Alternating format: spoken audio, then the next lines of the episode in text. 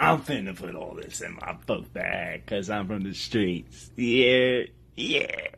Boom, what's going on? It's your boy Ambition. And today with me, I have what I would consider to be a musical genius. He's been able to convince me of that within the five minutes before we started this uh, podcast, right? Uh, so he started uh, in the 1980s, w- went and retired as a full-time entrepreneur, full-time musician in 92, in 1992. So this is, uh, man, I was one years old.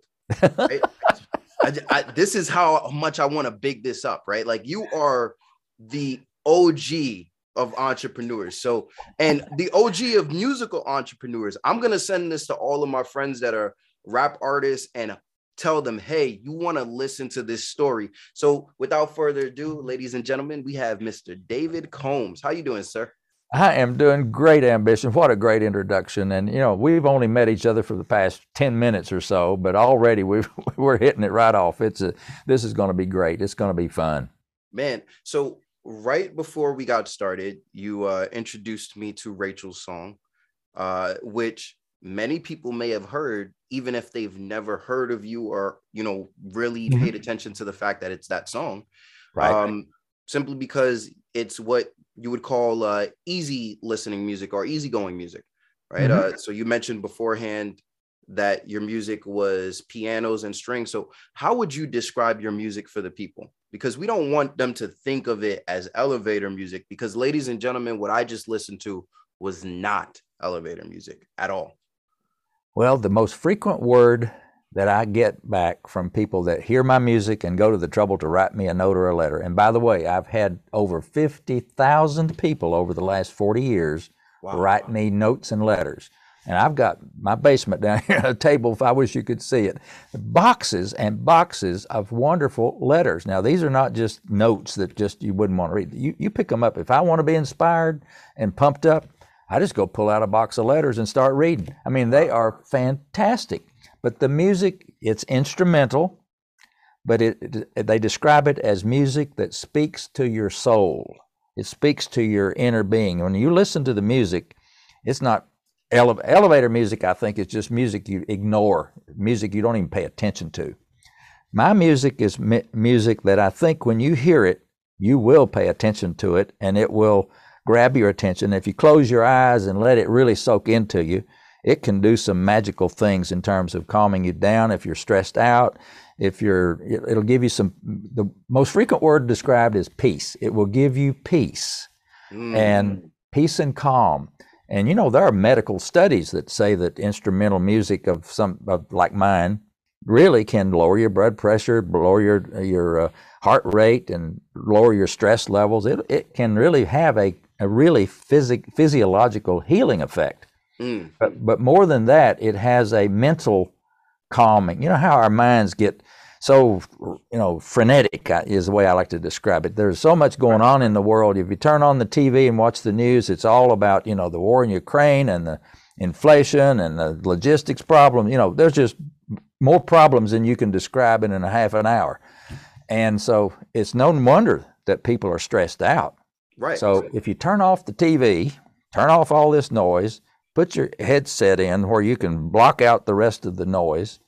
And I listen to the music of Rachel's song and some of, and my other music as well. I guarantee you, you're going to enjoy the experience. You're going to have a pleasurable, peaceful experience. And I'm not just trying to sell you my music, no, I, but I'm telling you that I've heard from over 50,000 people that I didn't know. They didn't know me, but they wrote me, a, they went to the trouble of writing me a letter. Now, how many times have you, Ambition, written a letter to some musician that you didn't know, but you liked their song? And it takes a lot of effort to find the address, to write the letter, I'll and put it in the mail. I, am so, in the hip hop generation, sir. We don't write letters. We we'll we'll tweet them and then get ignored. That's what we do, right? right? we show up yeah. outside of concerts. Hey, fifty, Remember me? I was. so, but the fact yeah. that 50,000 people have written you a letter, right? That means, you know, 50,000 letters means at least 50,000 purchases. And let, let's just put a a ballpark figure, I, and I would assume much more than that, because mm-hmm. people have to assume if people are buying the the CDs, if they're buying the song and they're listening to the song, there's going to be, I would say, let's say ten percent that give you the letter. Right. That's what I was thinking. I was thinking right, ten right. times that would be the real number of people that right, actually heard it. That, yeah. That, that's exactly where I'm at. So it we let's ballpark it because we don't want to be rude. We don't want to step too deep into your pocket, sir. Let's say you only charge 99 cents per CD, which I'm listening to the music. There's no way you let somebody walked out with uh just 99 cents per CD. And if that's the case, or over the years, that would mean you have made over over five hundred thousand dollars with your music. Oh yeah. Right. Yep. And um, keep in mind, people, we we are definitely being modest right? Yeah. What what right. I, what I want to ask you, sir, because if we are being modest, we we kind of have an understanding. How long have you been uh, playing music or involved with music that throughout your life you've been able to turn something that is very difficult for people to actually succeed in?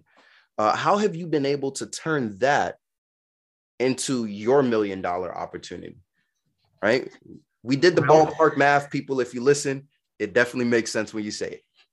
Well, you know, it's a long journey, and that's why I wrote my book for one thing. If you mm. see up here over my shoulder, that's my book. But the stories of what I, what led up to Rachel's song, uh, I didn't give my whole biography in there, but I taught, right. tell a little bit about my childhood and, and growing up in a musical family and that kind of thing.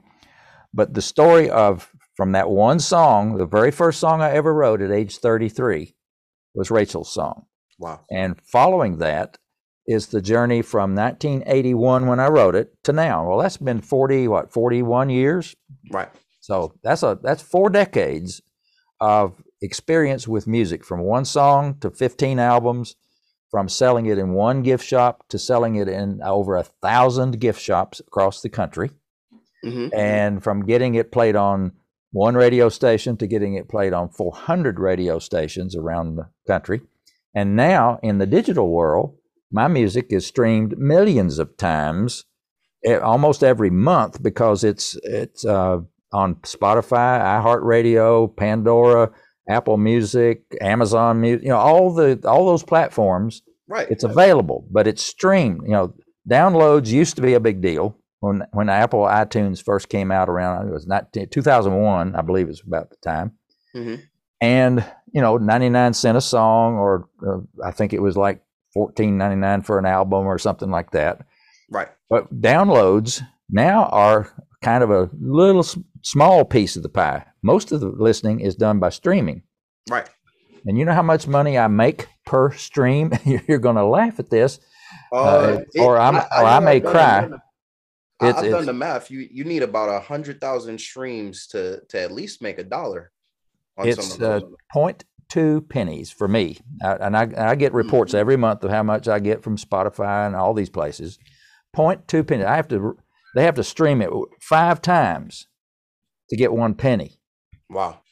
So now you you do the math on that. How how long would it take you to make? Let's say fifty thousand dollars. How many streams would it take you to do for fifty thousand dollars at uh, five for a penny? Oh man, a, we... it's a big number. Just yeah. you know, it's so it is hard, and that's why the music, the musicians of the world, no matter what genre you're in, whether it's hip hop or or uh, instrumental or classical or you know jazz, any of those uh, genres, they're still under the same kind of limitations of they're only getting 0.2 cents per stream of the music. Wow. And, and so that it's been kind of a tug of war, as it always has been, between the musicians and the big companies, the distributors, and the big music businesses. Wow, yeah, I think you've introduced a really interesting conversation that I know a lot of my contemporaries would be interested in. Right. Um, you know, obviously, if you wrote your first song at 33, you had been playing all of the years before that, right? So we're talking 33 years of mastery. And for somebody to tell you that all of that years of mastery that you may have put into one song is worth this much, right? There, there's this, it starts to become a uh, what seems like a pull, Yes. a demand on the artist to mass produce content. However, your content can only be, you know, distributed to the masses if it's mass produced and quality, hmm right? Um, Mhm. so as a musician, how do you meet that challenge of, you know, you've produced over 170 songs. How does you said 15 albums, how do you meet that demand for constant production of content as well as quality of content? Well, for the, I'd say from 1986, when I first recorded Rachel's song, the very first song, till I think I produced my last album recording in uh, 2001. So that's what, 14, 15, 15 years, something like that. Well, I have 15 albums. So it's about one album per year. And I, I only did one album per year because it takes a, I wanted to make sure that the 14, 15, 16 songs that went on an album were mm. good songs. You know, sometimes you go in the studio with 17 or 18 and, you know, after you record it, well, that song just didn't really cut the mustard. So that one kind of, it goes on the cutting room floor, as they say. That didn't make it. But you end up with 14 or 15, and people ask me, well, which, what's your favorite song on uh, your Discover Tranquility album? Well, I went to a lot of trouble to make sure that not only was the first track on there really good, the 15th track was also really good. Mm. So, I, you know, I, you're probably like me. When I would hear a song on the radio I really loved, I'd go buy the album that that song was on. And I really only bought it just for that one song because I wanted to hear that song, right? right. And most of the time, the rest of the songs on the album, the, B, the on the on a 45 old 45 record, they had a B side. Everybody was an A side and a B. Well, the B song on the other side was uh, not always a really great song. Hey, hey, hey, there you go, a vinyl record. Yeah, hey, folks, pay a- attention. That's what it used to look like, and and now it's, it's coming back. that that is true. I actually uh, went in Best Buy and saw they had a Bluetooth vinyl player, and I'm like, whoa, Yeah, Isn't that something? I still have my Technics turntable over here, although it doesn't work anymore. The the, the head part of it broke off. But uh, man, that that turn that Technics uh, turntable was, uh, or I think it was, I mean, actually it was Dual. D U A L was the brand. But anyway, the turntable was an important piece of your music. Mm. And uh, so anyway, where was I here? That uh, anyway, I made 15 albums, and if you ask me which one of those songs is a, better than the other, I think I have done a pretty good job of you. Each each person is going to have a, their own favorite one on that album. They're all, I think, I tried really hard to make them all sound good. So I've got over 120 songs recorded, and I, I'm not ashamed of any of them. All of them would, uh, I'll stand them up to any of the others, except Rachel's song is always so special because it was the first. I, I, gotta be honest with you, sir. For most people, do not like their early work. most people like I, I write speeches, right? Like I I've gotten to the point where I will make a speech in my head before I have to talk. Like I've done Okay. that several times, right? Yeah.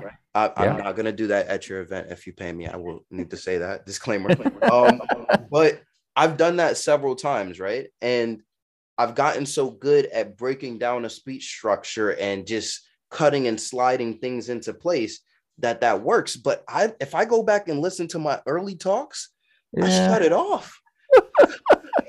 I shut it off. I'm like, I don't want to hear this guy talk. So, so even that to me speaks to the level of mastery that you attained. It seems like you were a true student of the music, right? Like, um, what I would compare it to is uh, I play this instrument called West uh, djembe, right? So it's a West African drum. It's played with your hands. Mhm. Um, the beginners will play one beat for an entire year, and it's very simple. It's literally one, two, three, one, two, three, right? That's Yeah. it for Yeah. the entire year. So it seems like you really had a, a rigorous type of training when it comes to learning uh, your craft. I- is that the case? Not really. this is going to be sound strange, but I grew up in a, I grew up around music that was created by my father, by my grandmother Combs. And by the way, this is my grandmother Combs' instrument that I like to talk about. You have you ever seen one of these? It's called an auto harp. It is a stringed instrument that basically you you push down on this and and you can push down another one. It's so it has the one chord, five chord, four chord, and a one seventh, and then a uh, um, a, a six chord. A, yeah, it's a B flat chord on here. But anyway, that was my grandmother's instrument, and she gave it to me on her passing. There's a note over here in the case that said, that said this harp is for David Combs, my grandson, and she signed it, Granny Estelle Combs. That was her name. Man. And so I got this when she passed away. But I can remember hearing her play that auto harp, and she would love to sing and play from that. It just beautiful. She was only, you know, four foot eight tall. She was born in 1894, and just a sweet little lady. And I, I cherished those years that I would go up and see Granny Combs and spend time with her, and we'd make music. She had an old pump organ in the house. I don't know if you've ever hmm. seen one of those. You you pump your feet on there to get the air going through the organ. Right, with like they used to have the uh the big ones with the uh gold Yeah. the gold the right the gold yeah. uh tubes. Yep, yep. So anyway, this one's a, just a. It has little reeds in it in the the organ, but you pump it with your feet. Mhm. And she would play that and sing hymns that are in her little country church all the time. So I grew up up around people that didn't necessarily weren't musically classically trained. They Mm, learned it. They learned it from other people. It was a hand me down kind of a, a skill. Gotcha. Well, my, my father played by ear. And so I, yeah, I took piano lessons when I was eight years old or so. And I, so I learned how to read notes and I can, could read music. Mhm. But he loved, my father loved to play by ear. He'd just sit down at the piano. He didn't need music. He'd just sit there and play. And, s- you know, just like his mother. And so that kind of I may have rubbed off on me as well because I you know I like to I learned how to play at least chords on a guitar. So you you know you at least learn C F and G and all the the A minor E minor all those chords on the guitar. Right. and I taught myself a lot about how chords are structured. You know you get into music. Mm. I wasn't a music major so I didn't take a lot of music I didn't take any music theory courses but I taught myself. I bought a book on music theory and, and really studied that thing, and, and it talked about harmony, how that works, and how the scales work, and the different kinds of scales and chord structure. And so I, I taught myself a lot of the basics, the foundation of music. Wow. And I think if you'd talk to any of these jazz musicians, any of the creative musicians that go just go in the studio and, and they, you just hum a little bit of the song and they just tear loose on it. It's it, it's that foundation that they bring with them to the studio. Man, they've they've practiced that run that they just did a thousand times, but they just applied it to this one particular song. So their creativity juices kick in.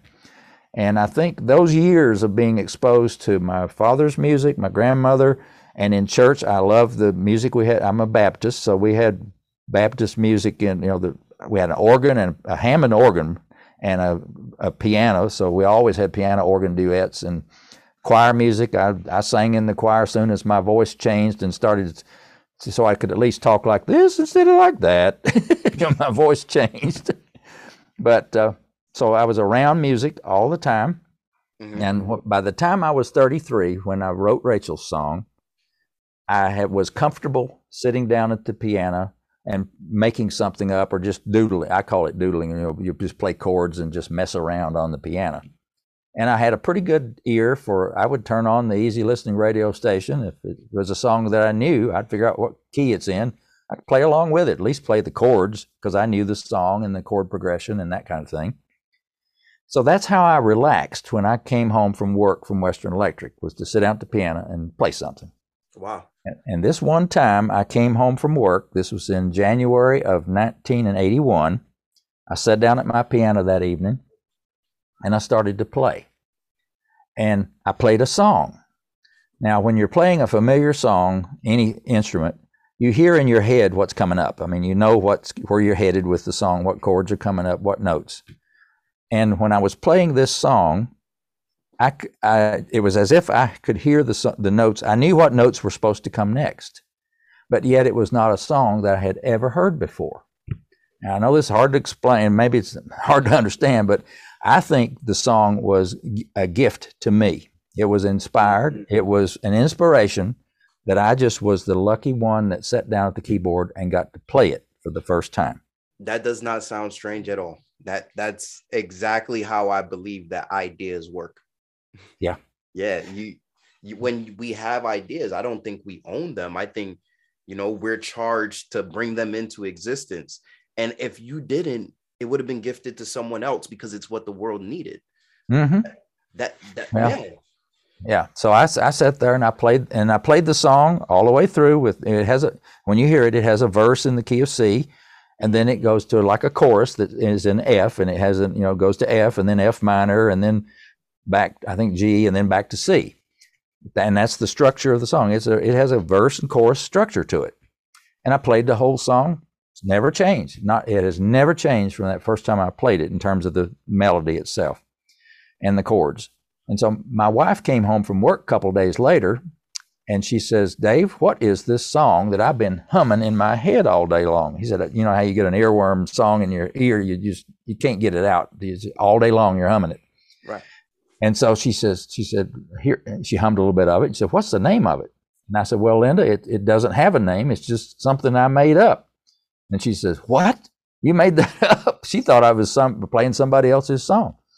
And I said, No, I, I just made it up. She said, Well, have you written it down? I said, No, I, I've got it up here and I, you know, I won't forget it. She said, Nope, you've got to write it down because something might happen to you and that song would be gone.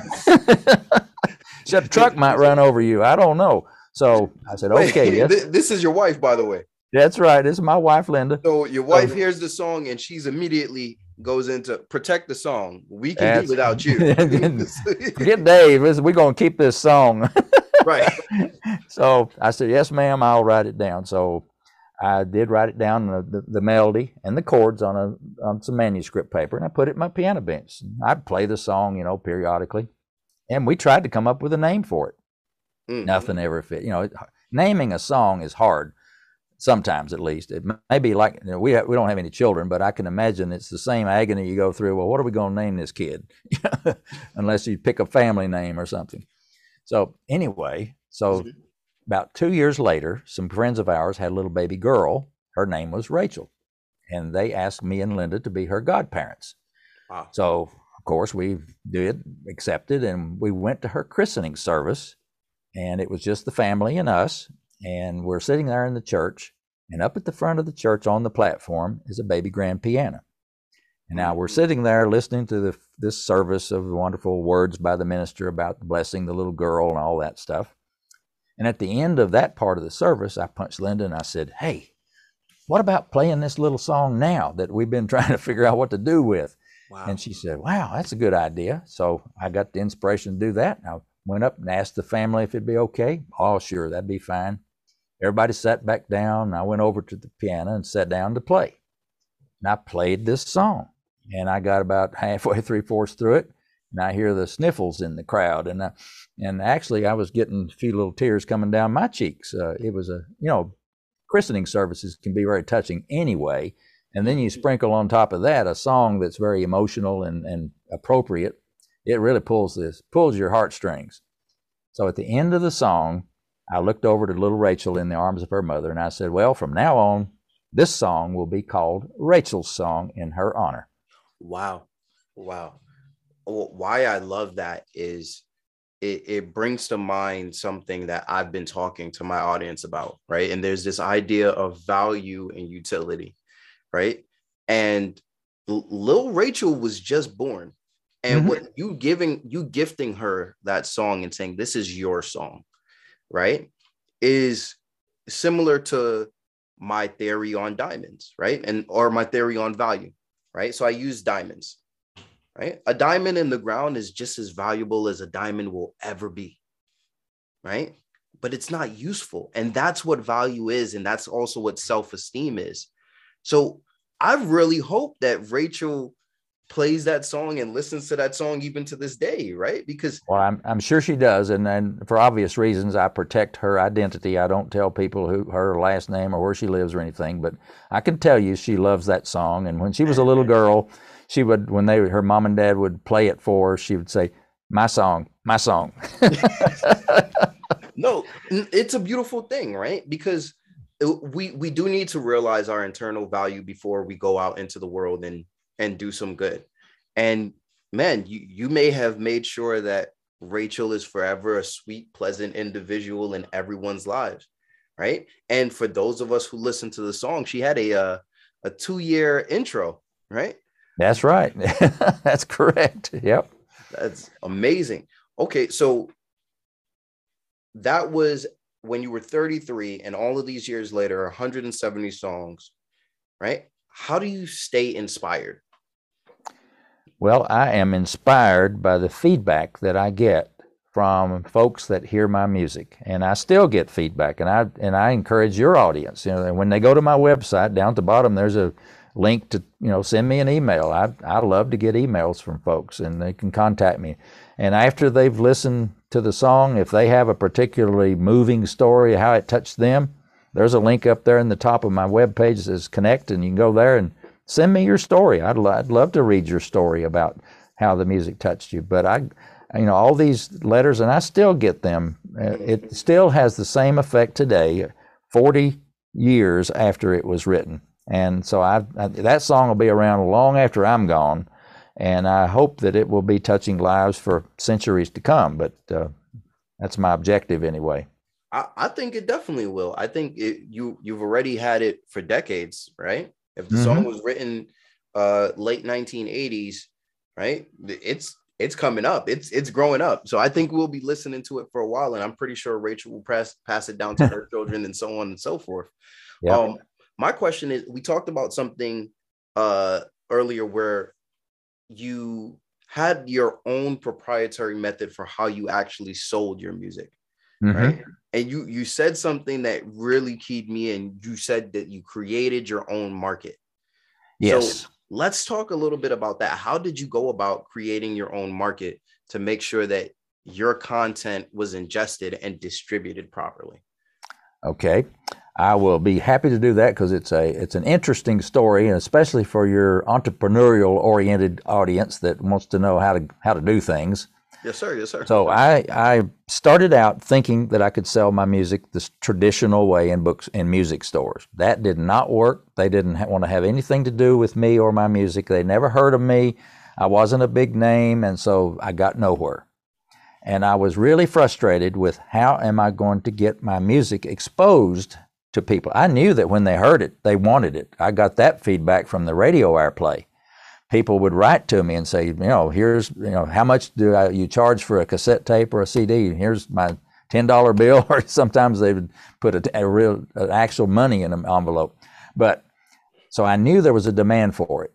And the key to me, Linda and I sat down, you know, as as all entrepreneurs do when you're first trying to figure out your marketing plan. Right. What are the keys to making your product available and exposed to your potential customers.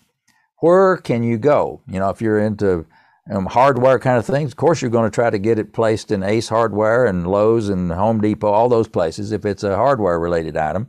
Mm-hmm. If if it's but in my case it was music. And Linda and I sat and we said, you know, the key to this music is it has to be heard. People you cannot—they're not going to look at the album on a shelf and buy it. Right. They're going to want to hear it and then go find it and, and purchase it. So how do we get our my music heard? And we struggled with that and couldn't really come up with a good idea.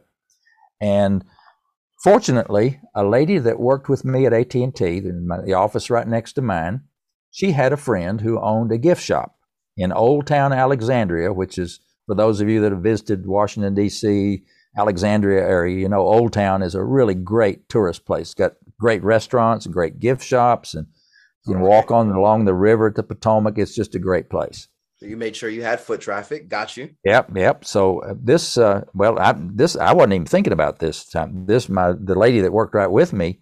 She said, "Can I give one of your CDs to the lady who owns this gift shop called America?" Mm-hmm. And America was a gift shop that where Jane, she the owner, sold uh, patriotic things. Anything red, white, and blue, she sold it in that store and she played patriotic music, and you know, like John Philip Sousa, all the, the patriotic kind of things. Well, she gave Jane a CD of Rachel's song, and about two or three days later, I get a phone call at work, and it's Jane, the owner of the shop. I, I've I've never met her, and she introduced herself and says, "Dave, I got a problem." She said, "Every time your CD comes on my CD changer and starts playing, all the customers in my shop come over to the counter and say, "What is that music that's playing? Do you have it for sale? I want to take it home with me." Wow. And I, she said, I don't have, I don't, all I have is that one CD that uh, your, your coworker gave to me. And she said, let's, let's work out a deal where you can sell me some at wholesale and then I'll carry your play and sell your music in my shop. Okay. Now, so we got some, some yeah. product and some distribution. Yeah. And so she, I said, well, we'll work out a wholesale price. And she, can you bring them to me tonight? I said, yeah, I, yeah, we can. So that night, Linda and I boxed up a box of tapes and CDs, and we traipsed down to Old Town Alexandria. It was about, you know, we were living in Maryland, not too far away. Right. So I took her a box of CDs and tapes. I thought, okay.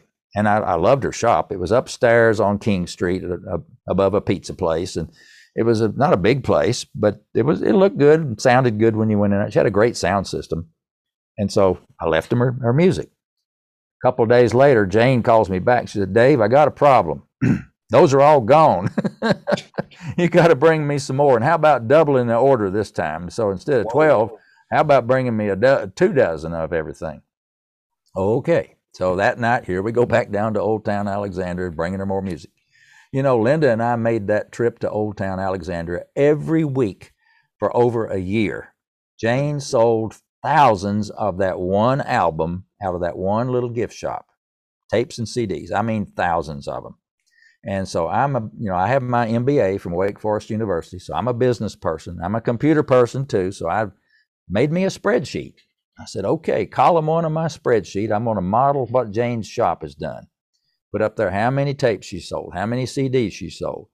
Here's how much she paid me for each of the tapes and CDs. And here how much it cost me for each tape and each CD. You do the arithmetic and come down at the bottom to a gross profit. Right. So I looked at that and I thought, whoa, you know, this is a pretty good, definitely profitable. And the, you know, with the numbers she was selling, it was a pretty good sized number. Wow. So I, being a, a business person, I said, oh, an entrepreneur, I said, okay, what if I had one gift shop like hers in every state? Let's just let's not get greedy. Let's just say I got 50. All right, column two of my spreadsheets is column one times 50. And then, okay, whoa, that number's pretty good. Oh, that's really looking good.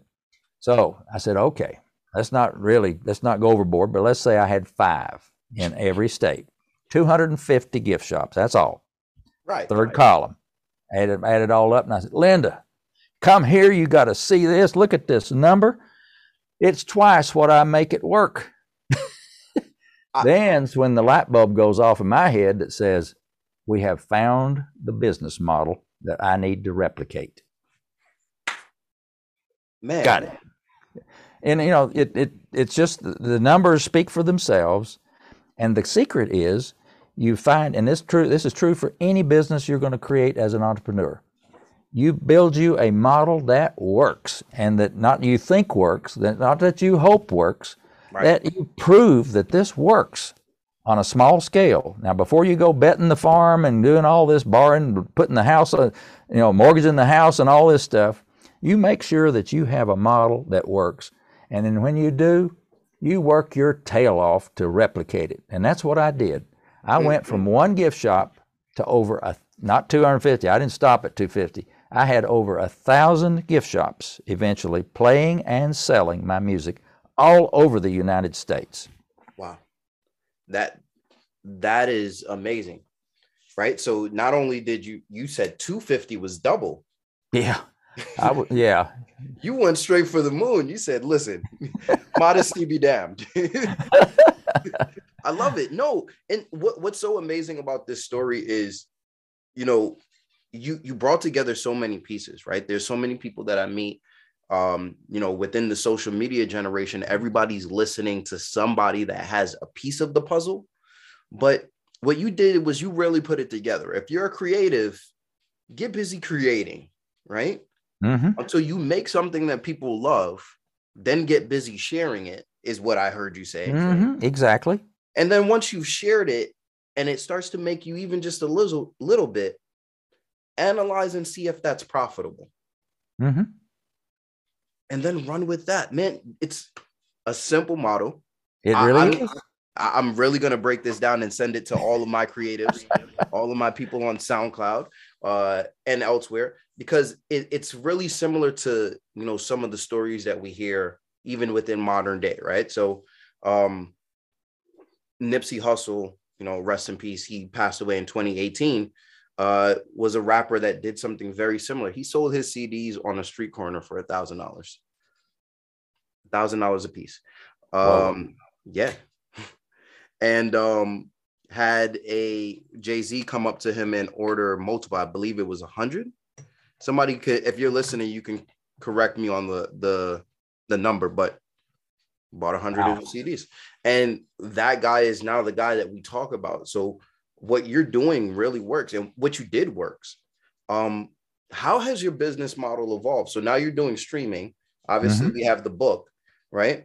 Um, you know, and and obviously you're you're doing your runs as a uh on the pod as a podcast guest, but how has the business model for you changed? It has really morphed from a totally physical product in cassette tapes and CDs in the 80s. Mhm. In the mid 90s, the CDs or, or cassette tapes really declined. I think I sold my last cassette tape, but it was 1998 or 9. That was it went to zero literally.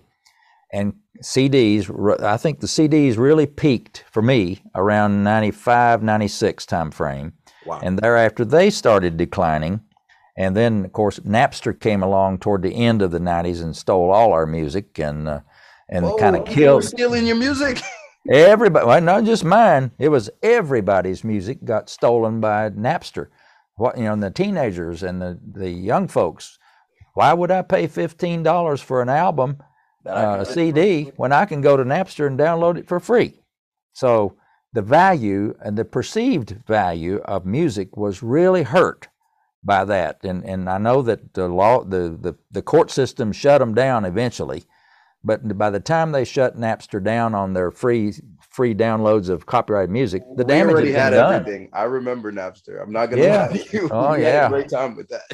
Yeah, so you know that, but that really hurt the, the people who were trying to make a living selling music. You know, giving away things for free is not a good business model. I can tell you, you're not going to make a lot of money giving things away.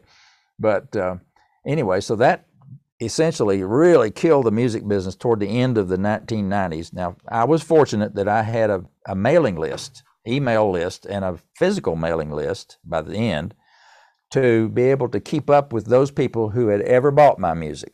So I had I kept all that in a database, and I think my last physical mailing of a in the U.S. mail of a new album I came out with uh, was to twenty seven thousand people.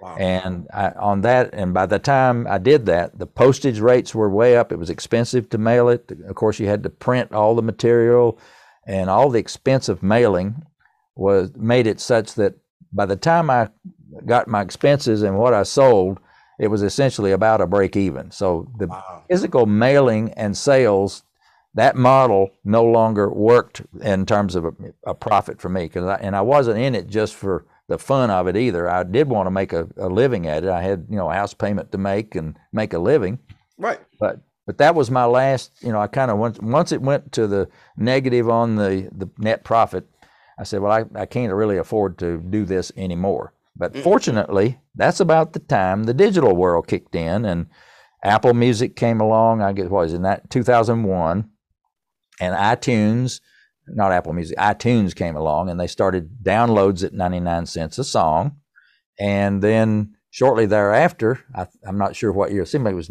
2005 or six. Pandora came around and started the streaming of music. And so as soon as those came around, I, I uploaded as many of my songs as I could onto those platforms immediately. So I want to thank you for bringing this up because what you kind of pointed out to me is something that most consumers don't really pay attention to. Right? Um my belief is that in business you're you you have to solve problems. You have to be able to solve really huge problems.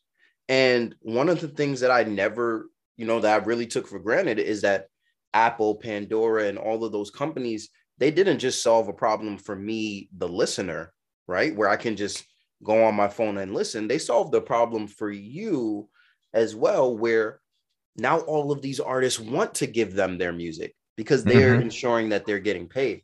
So that is that that's really amazing when you think about it because think about the amount of allies that those companies made by being able to solve people's powerful people's problems. Mm-hmm. Right? That that's exactly how I want to break it down, right? Because you've already attracted an email list of 27,000 people, right? This is a product that you know 27,000 people uh, want. Apple has a great incentive to put Rachel's song on their uh, platform. Mm-hmm. They have an amazing incentive.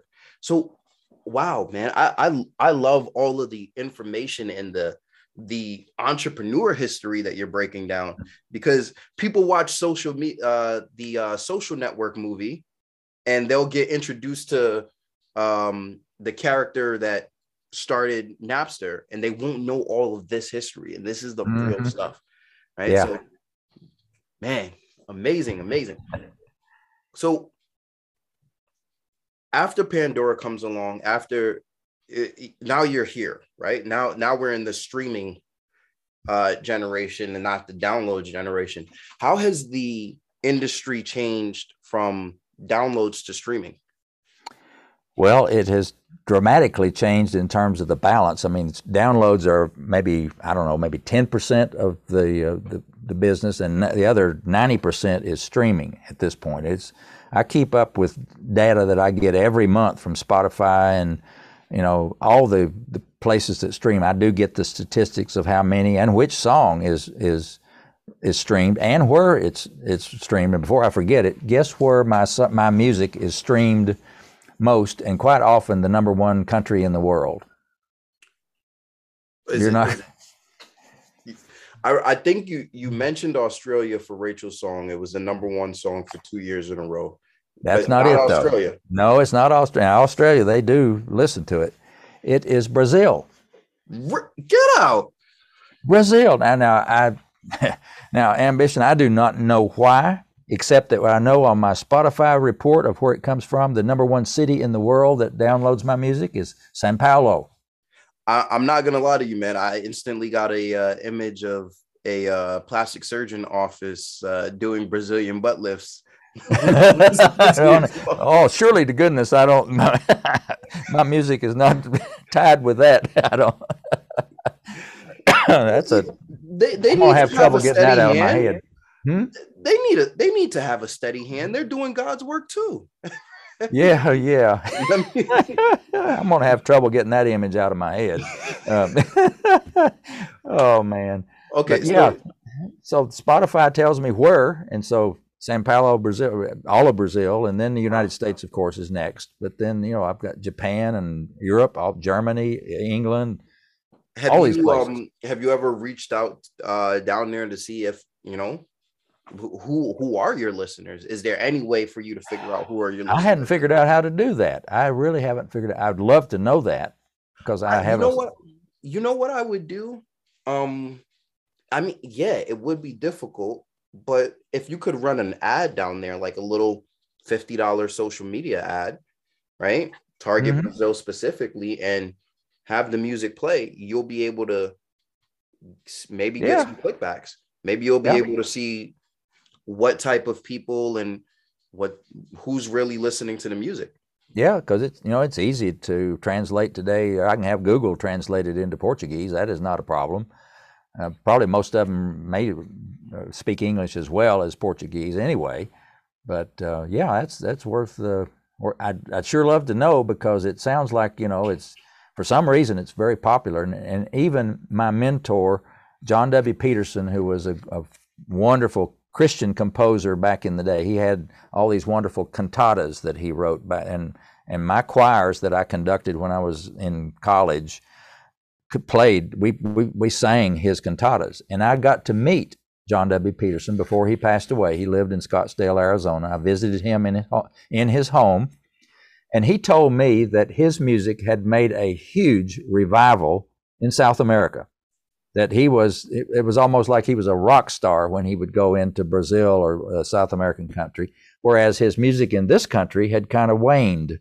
And so I, it, there's maybe there's something going on down there that I don't know about, but they they apparently love my mu- my kind of music. And really, John W. Peterson was one of my mentors and musically. He didn't know it at the time, but his music meant so much to me that I I feel like that if you listen to my music, you can probably hear some influence in there from John W. Peterson. Wow. And so maybe there's some connection there that uh, I don't know. the, I, I think it's really interesting as well. You know, you it's when you listen to people talk about music trends, they often talk about music being the uh the industry for the young in our country in the united states right they Mhm. will talk about you know if you're still making music you got to let it go especially with hip-hop artists right like they only make music for younger people so i wonder if it's just kind of the business push within america Mhm. that causes us to listen to a certain music but who knows know. maybe it's uh maybe it's tourism down in brazil as well and It could be. I don't know. Anyway, that's just always fascinated me when I get my Spotify report. I always see which, who's the winner this month, and it's just interesting. man and you got to forgive me man when you tell me large numbers and things like that i'm a uh, cybersecurity analyst by trade so yeah that was my day job before getting into this full time but th- that's basically what happens when you tell me big numbers i go what what does this mean hmm. Mhm. sit down and try to Mhm. figure it out Yes. Speaking of big numbers, and since uh, you're a numbers kind of, I can tell you're a numbers kind of person. Yes sir Guess how I found out where all the tourist towns in the United States are. Now, if I were to ask you, uh, let's do, tell me, give me a state that you've never been to. Have you ever? mm, iowa All right. So, could you tell me where the tourist towns in Iowa are? Probably not, because you've never been to the state. Period. Right? no You wouldn't have a clue. I didn't have a clue either. Uh, but I did know that my potential best customers were in tourist towns. That was it be where the airports are no. Now think about it. What are the two d- data characteristics of a tourist town? First of Here. all, there's How an many- attraction how many gift shops? How many gift shops would be in a in a, a tourist town? oh How many? A, a large number, right? A yeah big there number. would be plenty you'd have What's entire yeah, streets lined with them yeah. And what's the permanent population of a tourist town? The resident permanent. You know the it's usually small Okay. Now, what if you did the ratio of gift shops per population? Wouldn't that ratio tell you? You're you're getting the picture. You got the Yes. picture. Yes, yes. So, So now, now roll the clock back to that. There is no internet. There is no Google. I cannot go online. There is no online. This is back in 1988, 89 time frame. you picked Okay. up phone books. Yes, I did. Oh my goodness, sir. And so I started call I started calling from phone books. But now this was before I even knew where the tourist towns were. But when it was not a tourist town, I would have to call 30 people, 30 gift shops to find even one that would agree for me to send them a free album for them to even consider playing. 29 no's to get one yes. So you Now- put at least thirty thousand I called I called a ton. country just to get a thousand. Yes, that would be true. Except I didn't really call. I I found a better way, but before I got to the thirty thousand, trust me, it was it, it wasn't working that way. I was on on the weekends. I was all day Saturday and all day Sunday from the day the shop, moment the shops opened till they closed. I was on the phone calling them. Mhm. Now I would go. I was we lived in Maryland, so I could go to the Library of Congress where the, they had a room full of phone books, literally room full of phone books. I could make Xerox copies of gift shop listings all day long. And except that wasn't working. And so I said, I have got to find out because I did realize very quickly that the secret was to go calling a tourist town, not a commercial urban area of the town or whatever. I needed to know where the tourist towns are. And we'd get we'd we'd exhausted all the ones we could drive to during the weekend. We'd go to places, you know, with Occoquan and uh, Ellicott City, of the places around Washington D.C. area, and and visit those and, and do prospecting. I call it shoe leather prospecting. You're walking down the sidewalk and you stick your head in the door, and if you hear music, you go on in and and do some prospecting. So that was my, but I ran out of those real quick and had to do resort to the telephone. So first, I needed I needed to know all of the gift shops in the country. So I bought the mailing list, which was a computer printout, big computer wide paper, about this thick, about four inches thick, single spaced, all the gift shops in the from the yellow pages for every town in the United States, all 75,000 of them. So this big old printout, 75,000 gift shops. So now I had at least a place that I could, I didn't have to go to the library and make copies of the yellow pages anymore. But then I needed to know how many gift shops were in that town. So I had went I went through the printout and I literally counted, you know, for Blowing Rock, North Carolina, one to it was 45 gift shops. So I I made me a spreadsheet. State, city, number of gift shops or state and town. None of these were cities; they were all towns. The number of gift shops, and I went through that whole big printout and counted all those. It took a long time manually counting them up, put them in my spreadsheet. Then I said, I need to know how many people live in that town, not how many people visit, but how many. What's the population? And I went to the library across the street. And ambition, you probably know, if you want to know something, go to a librarian. They know everything, Every- and if they everything. and if they don't know, they know where to go get it. So I asked the I, the library was right across the street from where I worked. I went over there at lunch. quick, that is true even in 2022 for all of my listeners, right? I went to the librarian a couple weeks ago because I needed to get a location lockdown. They were like, "Yeah, we can do it here, or you can go over there." Listen, everything librarians. Yep, exactly. They are wonderful people. So anyway, I went to the library across the street. I told her what I wanted. I said, "Where can I get all these population statistics?" And she says, "Well, there is this book, and I, I just happen to have the book right beside me here because I wanted to show it to you. Man, This, this is the book. As I got to get the front of it around here. Ah, Peace. I don't know whether you can see this or not, but let me back up where you can see the, the thing. This is, it weighs 12 pounds, by the way. I've weighed it, and it's about inch and a half thick, and it has in it all of these wonderful maps of all the places in the country. But guess what? Back in the back here, oh my word, there is a listing of every crossroad in the country and its population and then some other data. And this thing is called the this was 1990 Commercial Atlas Marketing Guide, put out by Uh, let's see who is it Rand McNally or yeah it is up here at the top Rand McNally. This book I ended up buying. This is the copy I bought because the I didn't want to have to go to the library and do all this writing down the numbers. So I bought one of these books. It was like I don't know, it cost me $150 or something way back when. It's expensive, but boy was it worth it because then I could take my spreadsheet, I could put in the population of all these little towns that I'd counted up the gift shops. And when I got done, okay, computer, next column, you calculate the ratio population per gift shop. Okay. Wow. Then, next thing, now computer, you sort this by that ratio within the state. And guess what happened? Gatlinburg, Tennessee, boom, top of the list. Blowing Rock, North Carolina, boom, top of the list. Occoquan, Virginia, boom, top of the list. Now, for those of you listening, you're talking about 1990. Yep.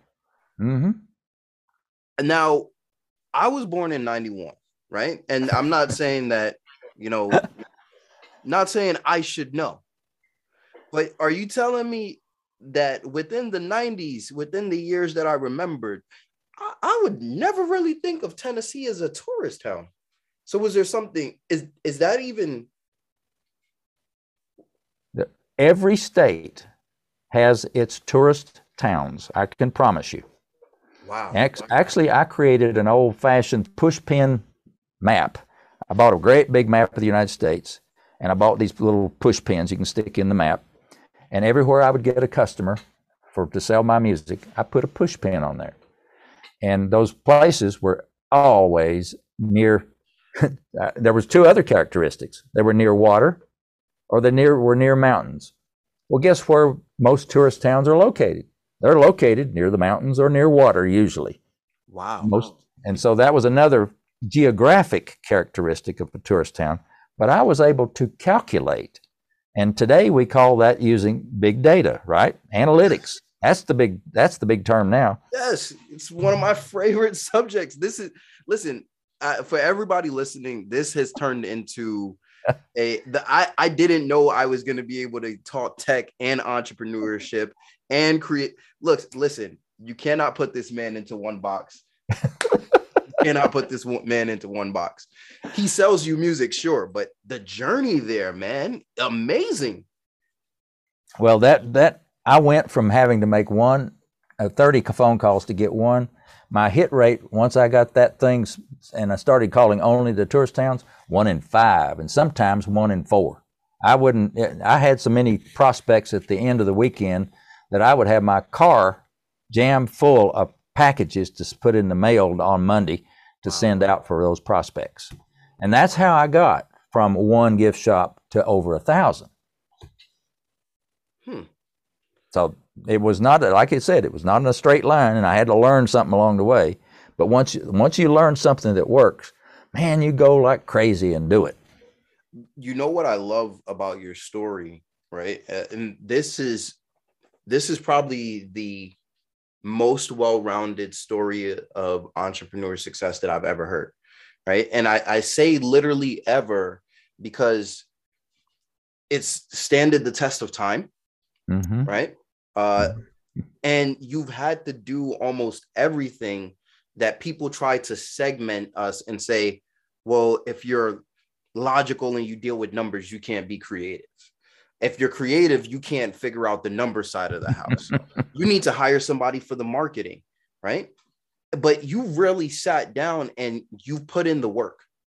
And for all of my listeners, the, the message that I've gotten is that there's a lot of people in the world that are telling you you can't do it your way.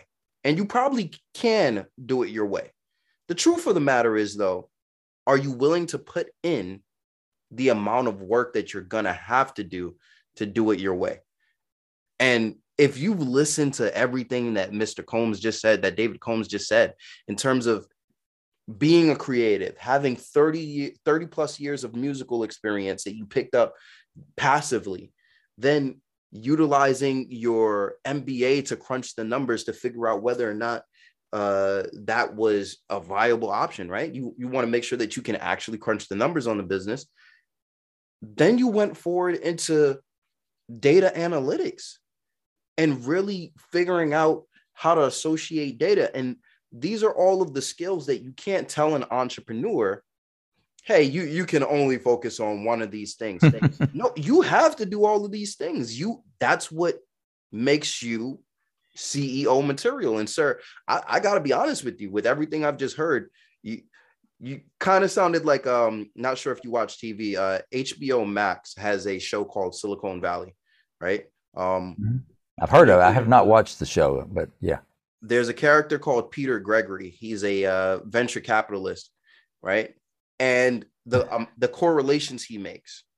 Very similar thing. I think he um it, it's one of those things where you see traders also make those sort of cor- correlations. A lot of uh day traders because again big data big analytics. So my point in that to for most people is if you want to make a lot of money you have to understand the numbers and what the numbers tell you about the people mm-hmm. not just your bank account. Yeah that's right. I have a good friend here in Winston-Salem who is the CEO of a company that their their whole business is big data. It's a company a lot of people have heard of. It's called Inmar, I N M A R. His name is D- David Mounts. He's the CEO and he's a friend of mine. Mm-hmm. And uh, he he makes his that whole company exists to around big data. They they support big data for drugstores and grocery stores. You know how what products do you do you uh, put on what shelf and what products are moving, what products are not. That's all captured today by these uh, loyalty cards. When you use your uh, yes. your your card at the at the grocery store, at the at the at the service station, wherever you're shopping, that's data. is being captured about you. What do you buy? You buy something on Amazon? That's they know every. if you buy a lot of stuff on Amazon, they know a lot about you and can can characterize who you are and and market straight to you and target you. And chances are you're going to buy some of that stuff, and that's how they make their living. Well, because marketers nowadays are, are doing exactly what you did, right? Um, you you if you're going to be successful as a marketer nowadays, you have to understand the psychology of the people that you're selling to. And I think you bring up a very good point. There's too many people who are trying to understand psychology from a logical standpoint. Uh, and when I say logical, I mean numbers, right? So they're trying to track the data. And then there are too many people who are trying to understand it from a emotional standpoint. Well, you know, this is how it feels. And I think you need both. Yeah. Right. You yeah, one without one without the other doesn't work. Exactly. So with that, I, I definitely want to tell my my listeners to be balanced, but we're gonna move into the final segment of our um, podcast before we get the uh, call to action from Dave. And this is called Story for a Story, right? Okay. So you share a story with me, and I will share a story with you, right? And I'll try to keep it around the same level. Normally uh-huh. we go wild and crazy story, but whatever story you want to share, sir. Well, let me tell you about the, the my experiment with advertising on television. You remember oh. you you've seen the HGTV channel. It's a home and garden television channel. It's a very popular channel now. Yeah, if, you, if you've dated a woman in the past century, you've seen HGTV. That's right. That is true. Well, back when that channel very first started, this was in the early 90s, mm. I had the vision that I would love to see my music played on a TV like they, the Time Life folks do around January time frame. You can't turn on the TV without Time Life having the ad where the songs are playing and the titles are scrolling down the screen, you know, and your artist comes on and talks about the music and you can buy this album now for I don't know how much money, whatever, and it's an 800 number you call and, and buy the music. And I could just see my Rachel song and my other albums on the screen with this my beautiful photography and this, the title scrolling down and the music soft, you know, playing in the background. And I could just see people just flocking to that and buying buying the heck out of the music. So I've contacted HGTV in Knox. Their headquarters was in Knoxville, Tennessee. It's about a five-hour drive from where I live right now.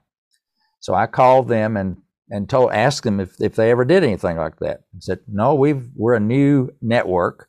They weren't even in all the cable networks around the country. They were just growing.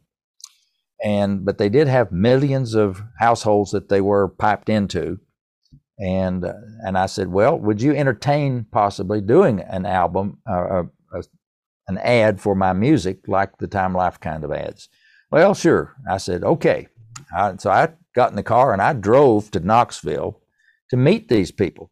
Went in their headquarters. It was brand new. They had a brand new digital editing suite. It was really impressive for the day and and great people. They were really friendly. They welcomed me and uh, actually they they liked the sound of my voice. They thought I should be doing some voiceover for them. I said, "Oh, I'm, I'm not here for that." But anyhow, um, I talked to the vice president of, of advertising and uh, he told him what I wanted. We reached an agreement that he would do my ad and you know produce it for me and run the ad. I think I bought like 30 ads, and it was thirteen thousand dollars was the ad cost, and that was a lot of money to me. But I I had in, I had visions of this thing really taking off, and it would be really successful. So they produced the ad. It was absolutely beautiful. And I told him, I said, now I have no idea whether this is going to go or not. And he said, well, I don't either. And I said, well, I sure hope I can at least break even on this. I'd like to at least get my $13,000 back. And he said, I'll tell you what I'll do. He says, if you'll send me the data from all the sales, in other words, when they come in, what time of day, who it was, what their address was, all the, de- the detailed data, if you'll give me that from all your sales, from the ads, I will run your ad until you're whole. Now, you'll never get that deal today, but on a handshake, this gentleman, I wish I could remember his name, he told me he would make me whole. He would run my ad until it, it was, I, I broke even. So the ad starts running on TV.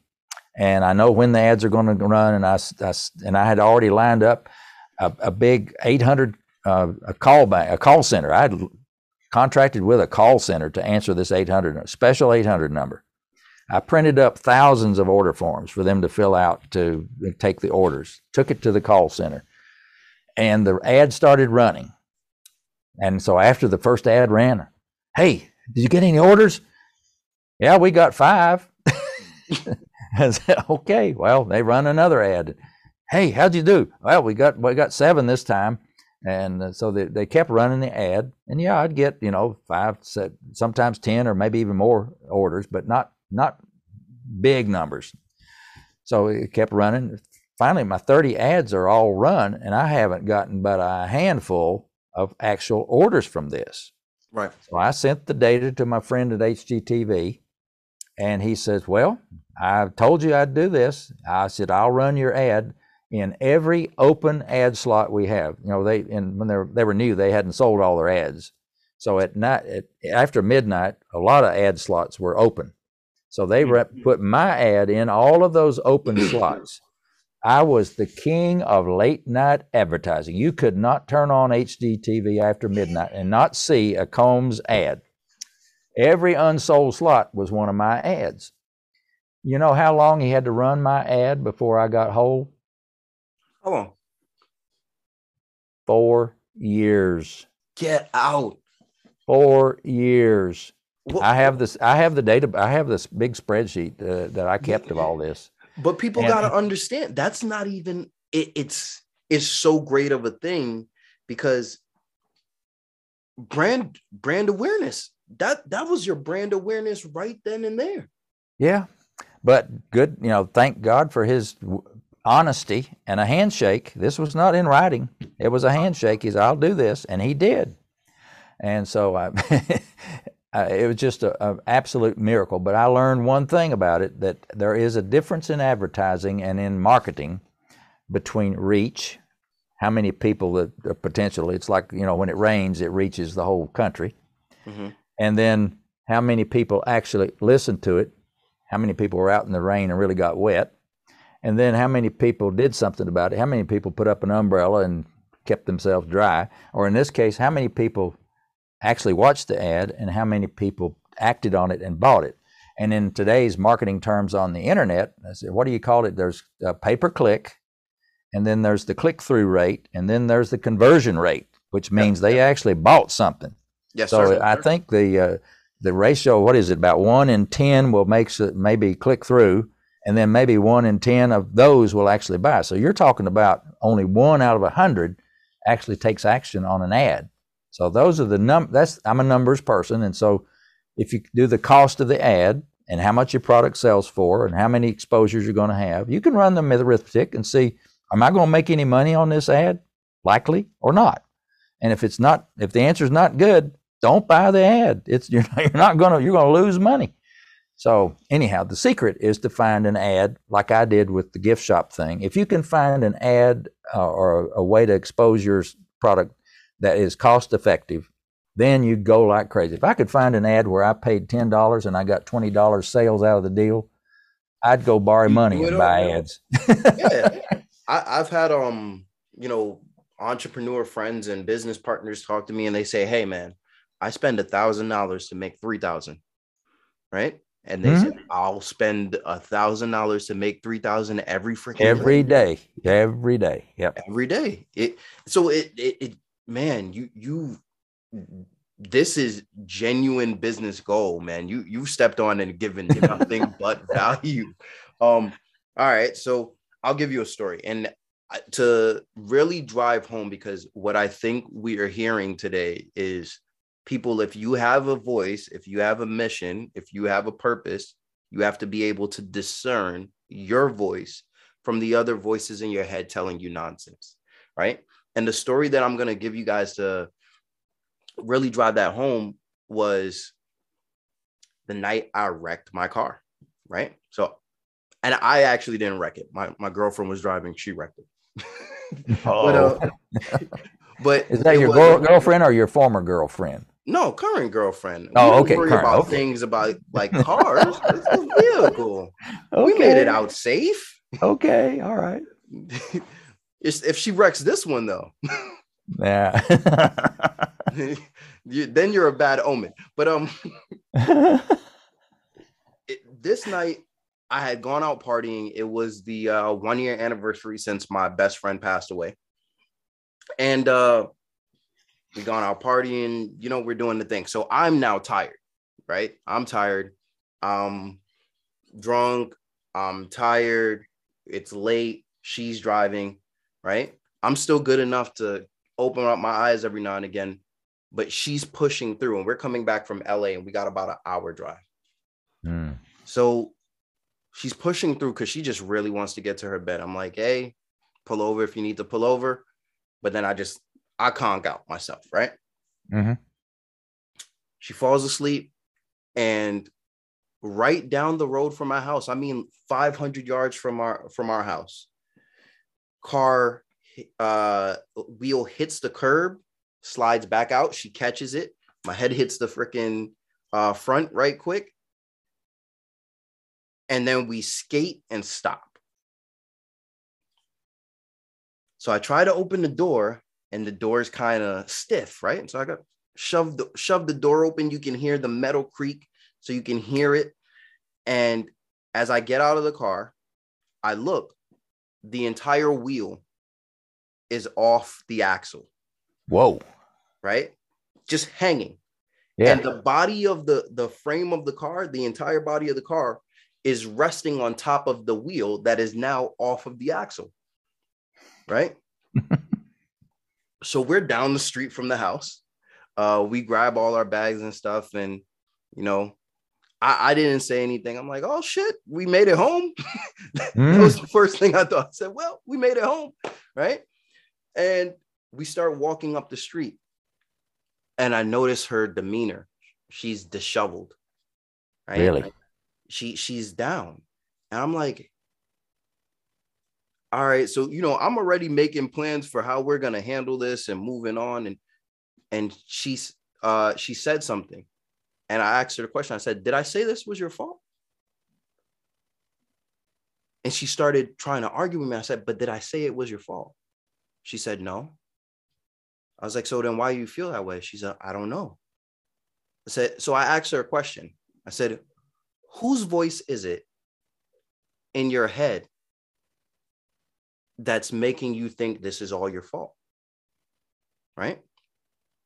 She said, My mom Oh. and she she went back to when she was a little girl and she used to get in trouble and she used to get talked to hmm right so i say that to all of you because look things happen in life it's not your fault when i told her that i said look don't worry about it it's a thousand dollar deductible right my head Yeah. is worth far more than a thousand dollars i've packed far more than a thousand dollars worth of knowledge into this thing right so we're good you're safe Yeah. and we'll go get a rental tomorrow. We're we're in a good space, right? A week later, I, yeah, exactly about a week later, we went down to the dealership. We ended up getting a car that was big enough for the entire family, and we sat down and we had the discussion, and we ended up. This is how I got my truck, right? So we ended up getting a better car, bigger car, right? Yeah. And my whole thing was leather seats. So I turned her and I said, Man, I really love these leather seats. This is a really awesome car. And it's all your fault. I, hope, I hope she chuckled at that one. Yeah. so for those of you listening, right?